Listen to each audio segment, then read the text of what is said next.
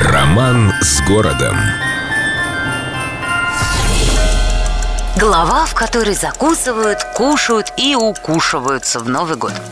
Петр Первый, как уже говорилось, очень любил, чтобы в начале января все сияло, взрывалось, мигало, шумело, гремело, словом, чтобы русским людям мало не показалось. Но поскольку одними фейерверками сыт не будешь, ко всему этому праздничному артобстрелу добавлялось столь же феерическое застолье. Заграничные корреспонденты с затаенным ужасом сообщали, что то, что для русского Новый год, то для иностранца цирроз печени.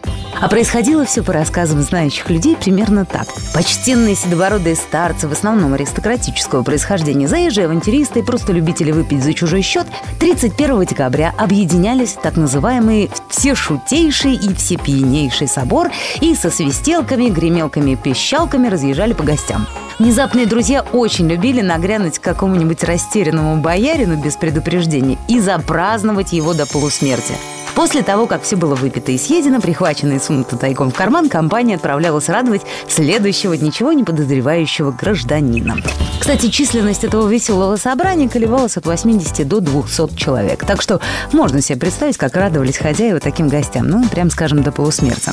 Этот пир на весь мир начинался где-то в полдень и заканчивался на рассвете. Угощать компанию хозяева были обязаны на полную катушку, то есть выставлять на стол все, что было. Экономию могли и без головы оставить. Между несчетными переменами блюд гости прерывались, чтобы покурить, сыграть партию в кегле, пострелять, словом, развлечься культурненько. Ну а потом все продолжалось с тем же энтузиазмом. Француз, который героически пережил один из таких новогодних праздников, рассказывал, что тосты и прочие застольные высказывания сопровождались не только одобрительными «Вася, давай еще» или «Петя, глаголом жжешь», ну и диким воем труп, очередной стрельбой и оркестром, где на ударных иногда играл сам Петр Алексеевич. Ну а когда кто-то падал под стол, накушавшись до предела, отряд не замечал потери бойца и продолжал банкет до тех пор, пока последний, самый стойкий, не засыпал в обнимку с бутылкой. И так целую неделю. Да, богатыри не мы, хотя местами петровские традиции дошли до наших дней в отменной сохранности. С любовью к Петербургу. Эльдо радио.